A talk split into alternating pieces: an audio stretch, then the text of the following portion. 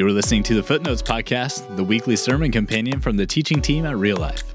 This is a chance to dig a little deeper, chase a few rabbit trails, and touch on some topics that the team may have not been able to fit into their Sunday sermons.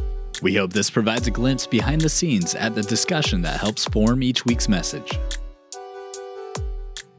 Welcome to Footnotes. It's been a while. This is Paul Patterson. Today we got Marty. Howdy. And back in the corner, Tyler. Hello, everybody. Uh, Derek might be joining us here in a bit. Unfortunately, Aaron will not be able to be part of this. He had to step out for um, a, thingamajigger. Well, hey, welcome back. Sorry it's been so long. Uh, just with the schedules, the holidays, everything that's been going on, and the financial series, it just has not been conducive to footnotes. So we wanted to definitely get one out for the first week of Genesis. And we definitely have a lot to talk about because when it comes to Genesis 1, it cannot be overemphasized how important and uh, how deep the implications are of Genesis 1. One thing that we alluded to, um, but we really didn't have time to explore at any length, was that when the people of Israel are reading Genesis 1, in the back of their brain, they are making comparisons to all the other creation mythologies that they either have already been indoctrinated with or creation mythologies that they're that they are about to engage with with the land that they're going to. So uh, one of the more popular ones uh, is this one called the Enuma Elish, which is a Babylon- Babylonian creation mythology. Uh, it was written on seven clay tablets, and so and you could. Uh, it also has a seven-day creation week, and it's primarily about the god Marduk and how Marduk comes to power. It talks about how the creation of humans, how humans are uh, created to serve, uh, to serve the gods, and there's some stark contrast in just the the general nature of what we see in the Enuma Elish in comparison with Genesis one. Uh, do you want to jump in on that? At well, all? one of the things I would pull out, I, I bet you could even speak a lot more to this, but one, one of the things I think maybe we mentioned in one of the campuses, maybe we didn't, but the idea of because these are ideas that they're familiar with, the thing that's going to stand out are the things that are different, mm-hmm. things that aren't similar to the stories. And the one that jumps out for me is this story on seven clay tablets. If they're familiar with that, having Babylonian heritage and history, I would imagine it would be a creation story they're familiar with.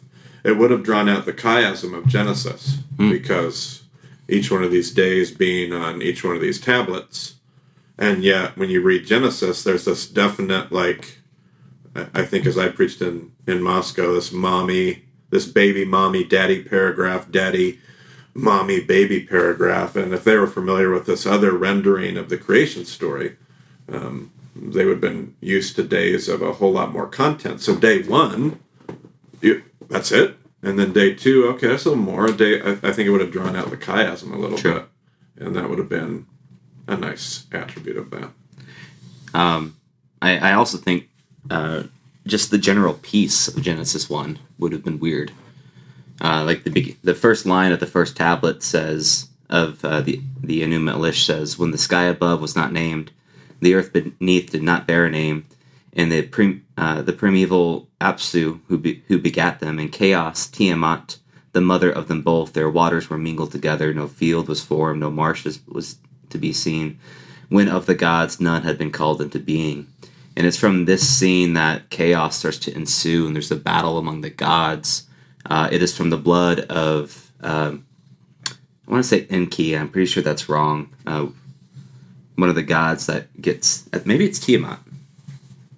I forget. One of the gods is slain by Marduk, and from the blood of that god is where humanity is formed. And like it's this really chaotic scene uh, of the gods being at war and striving, and it's in that process that humanity's created. Yeah, and I think that's going to run through a lot of different creation myths, like kind of the birthplace and the bedrock of a lot of these myths is just chaos, because these myths are trying to explain uh, the brokenness and the chaos of the world that we live in, because that's just something that we all experience. And so human default assumes that the world is birthed out of brokenness birthed out of chaos, and that's going to be true of a lot of these. And the other one that comes out of that is because things are birthed out of chaos, um, we have a tendency to create stories built on fear. that this chaos is all around us, and if we only do X, Y, and Z, we'll be able to hold the chaos at bay. And you talked about this particular story being that man mankind was created for the service of the gods, and that's going to run throughout a lot of creation myths and and different religious mythology because well we have we must be here to appease the gods because if if we don't appease the gods the gods aren't happy and it's the gods that uh, that cause all this chaos around us versus the creation story is going to have another one of those differences Yeah. instead of us being made in service to the gods or having a story based on fear we are invited into fellowship with the god uh, into a place of rest and trust something totally opposite from fear and duty and appeasement. So, uh, if Israel, uh, first time engaging with Genesis 1's coming out of Egypt, where they would have spent 400 years, one of the creation mythologies that they would have been most familiar with, in fact, probably believed, would have been the Egyptian one. And uh, off the top of my head, I, I recall there's the four different variations that we have discovered, but they're all pretty similar. And surprise, surprise, once again, there is this uh, seven day creation week, uh, and it's incredibly similar. Um, for example, on day one, it, it tells you that light that there's this lifeless, chaotic, watery deep. It's from this that wind and breath over the waters are formed. Uh, the god of moon. Uh, we have the thought and word of Ptah, which creates Atum, uh, which is in, uh, in relationship to light. We have a primordial hill in the midst of Nun that arises from the firmament. The procreation of the sky, uh, formation of the heavenly ocean, the waters above, with Nut, the formation of dry ground with Geb. The sun is created Ra. Uh, we have plants and animals. And then, and here's another interesting difference we have the creation of gods, their statuses, their sites, and their offerings. And this is where we see the image of gods being created. And so, what we find is that when you read Genesis 1, uh, when we find the creation of the images of God, it is not different gods, it's actually us, which would have been a dramatic, um, revolutionary thought that we are actually the idols of God. And I believe the Hebrew word, um, I don't have it on the top of my head. Uh,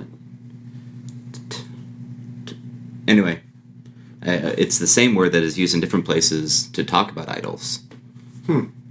Um, anyway, so that that would have been a revolutionary thing. In in the Egyptian mythology, there's there's still all this chaos, um, and I think you you're more familiar with this too. Um, but one of their gods was Apep, who was this great snake god of chaos, and every day ended with the sun god Ra being pulled. I forget by who, uh, but it descends into the water watery abyss, and Ra and Apep wrestle and fight, and you're just praying that uh, Ra wins yet again and comes out the other side. And so the Egyptian mythology just is full of this uncertainty and chaos and um, and you uh, you brought up earlier when we are meeting about the the cartouche or Yeah. cartouche. Yeah, so in, in Egypt, whenever you're looking at hieroglyphics, like one of the ways that you identify a pharaoh's name is the pharaoh's name always appears in what's called a cartouche. It's like a big oval bubble that represents the vault that was made, we would say, in day two of our creation story. Uh, appears in different places in those different Egyptian narratives, but always there. You always have this vault because, as you talked about, the gods in Egypt are always pictured in a barge. Uh, they saw the heavens, almost every ancient culture saw the heavens as a watery sea because the stars moved, so they thought it must be water up there. That's where rain comes from, it must be water. And so the gods, they said, the sun, you imagine the sun rising and setting, so the gods, they thought, must must travel in a barge in the waters above the vault and then descend into the waters below the vault and just go in this circle, which is what you referenced in that battle of the Egyptian gods. And that means that our world that we live in is the vault that separates the waters above from the waters below. And the reason that Pharaoh's name always appears in the cartouche is because Pharaoh is the one that keeps the vault open. Like he's the one that sustains and gives stability and gives us security and all of those things. Probably no relevance here to any of our No. modern experiences, but we have we have in this the leader, the pharaoh, the king, the great high priest does the will of the gods, and he's the one that helps. In some cases, would be the one that helps Ra or whoever have these have victory. And if Pharaoh ever fails to do his job, and Ra ever loses, we'll be right back. The vault will collapse, which is interesting because if the vault collapses, what would you get? Watery chaos. A big, massive flood, right? Oh yeah, yeah. Uh, which would be where we head next. And but yeah, so they have this. Um, Hey, don't they, don't give any spoilers. I know, spoiler alert. uh, but yeah, they um, uh, you have another story built off of the same principles we looked at before, and yet God's story tells something totally different. Every creation story built on fear, built on chaos, built on if we don't, then X, Y, and Z. So we've got to A, B, and C, and God's story says no, just just stop.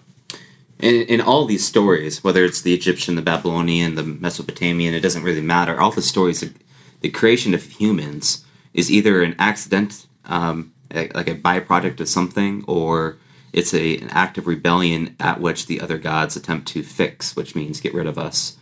And Right. you, you see this with you know, you know with Greek mythology. Uh, for example, when you know a Greek god gives humanity fire, that Greek god is punished Right. um, like you you you see huma- humanity in all these mythologies are never the highlight they're never Right. the centerpiece they're always this unfortunate accident or byproduct right. at which means like we could be destroyed at any moment if we don't keep a god on our side Right.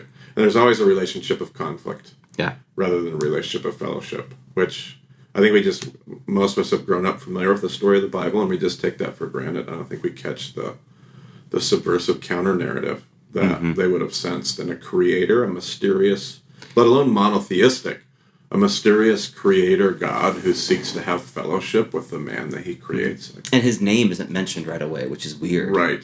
like all these other stories uh, every day of creation is tied to a specific deity that is named Right. um, with this one there's this in the beginning god Right. and if you are if you are an israelite who spent 400 years in egypt your first question would be which god Right. and which in our Exactly. days like in our day like the the, the influence of monotheism on our day is just incredible um, Mm-hmm. Right. for them like which god who Right. is this god Right. this is crazy Exactly. Yep. um, and then the creation of, of mankind is weird. Like, wait, we're we're the image of this God. We don't have to serve idols. We don't have to serve uh, these divine appointed human beings that keep the world in, in peace. Uh, but it's actually us. Um, and this, I, I think, this relates to another uh, uh, theme that we find in Genesis, but we often miss. And I've just been coming, I've just becoming familiar with it recently through a book. But there's this uh, a lot of scholarly work that is showing that Genesis one is a temple text.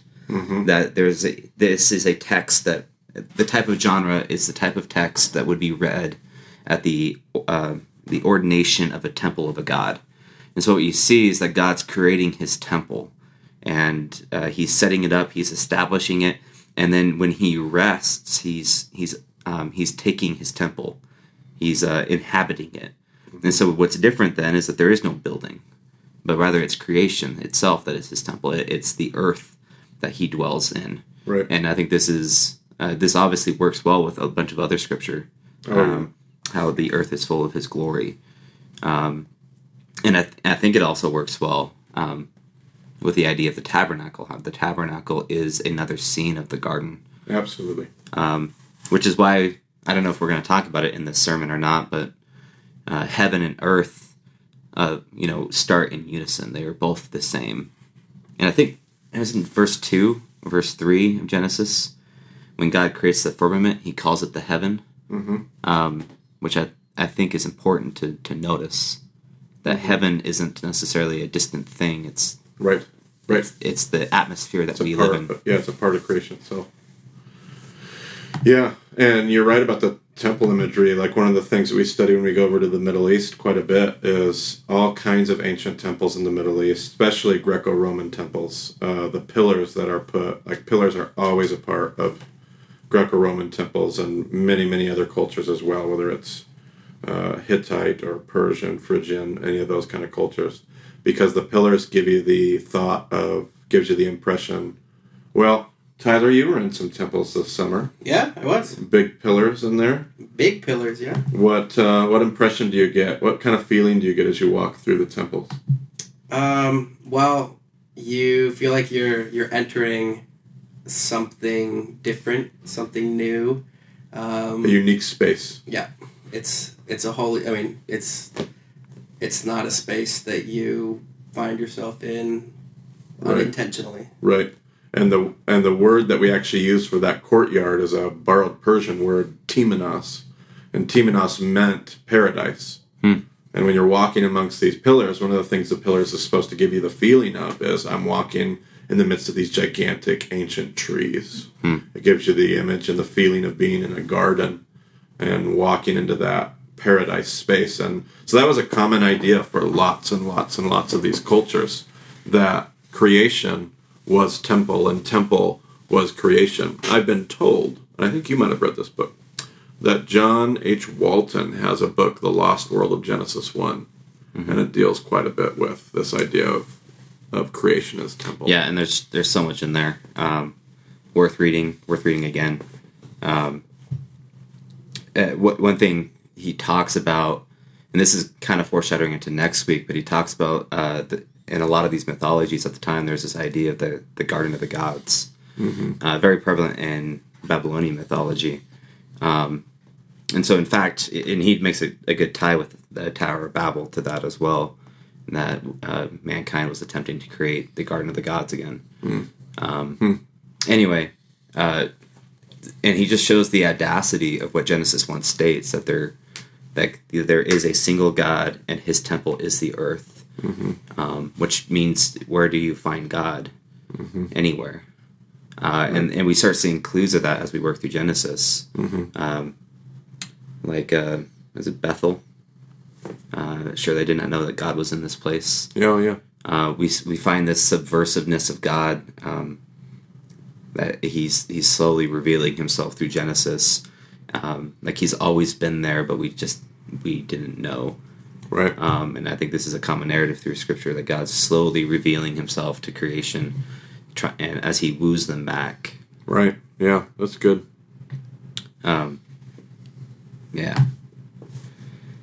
Well, there's so much other stuff, and I'm not entirely sure what we are and not going to talk about in the sermon, so I don't want to take anything away from that. I mean, we could talk about the how we like to divide spiritual and physical, um, but Genesis one makes that very clear that we, we can't. God, Right. God marries the two. We are spiritual and physical. Right. In Genesis 1, there is no other place. hmm Like, there is no other.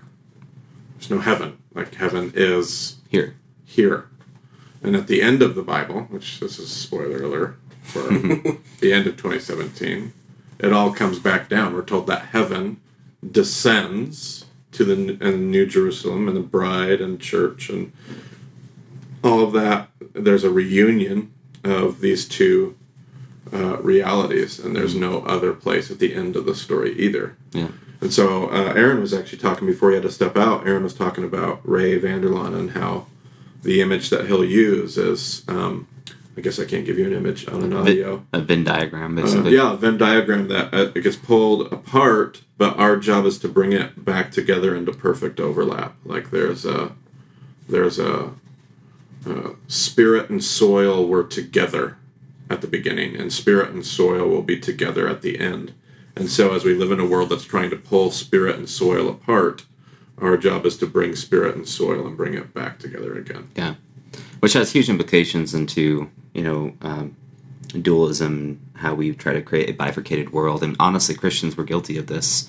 Like Oh we talk, goodness. we talk about going to heaven, Sure. uh, forgetting that God's recreating the earth, um, Right. and we forget the image of Revelation twenty one and twenty two when heaven and earth crash together finally again. Right.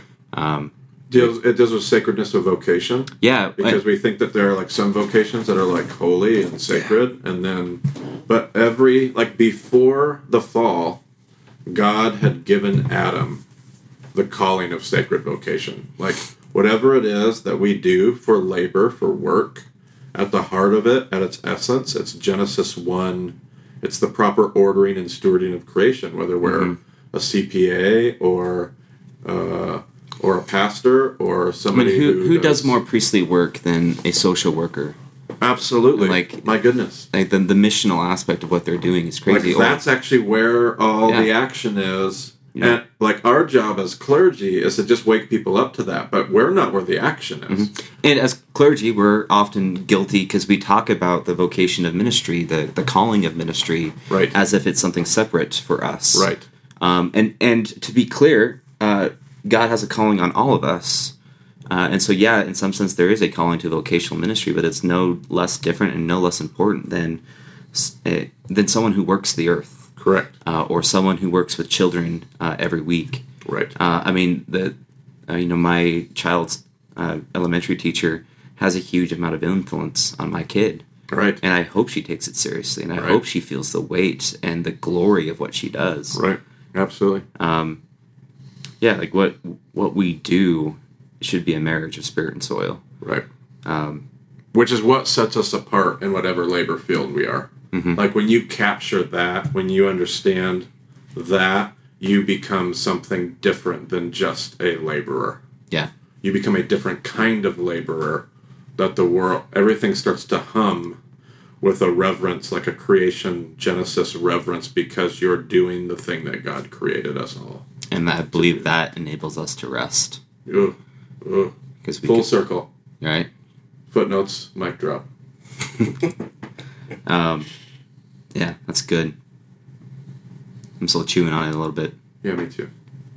I, I was even thinking of our spiritual disciplines. Like I, I, I try really hard not to use the word spiritual, just Right. because not that it doesn't exist, but it it conveys that misunderstanding that we tend to have of Right. You know if I want to be a Christian, I have to do spiritual things. Right. Um, if I, I have to read my Bible, pray, go to church, which Right. sure, yeah. You also need to change your daughter's diaper. Right. You also need to take care of your bills. Right. You need to mow your lawn. Uh, Right. You need to be a good employee. You need to pay your uh, pay your debts. Right. Like those are all spiritual acts, Exactly. and we need to do those well. Yep. Um,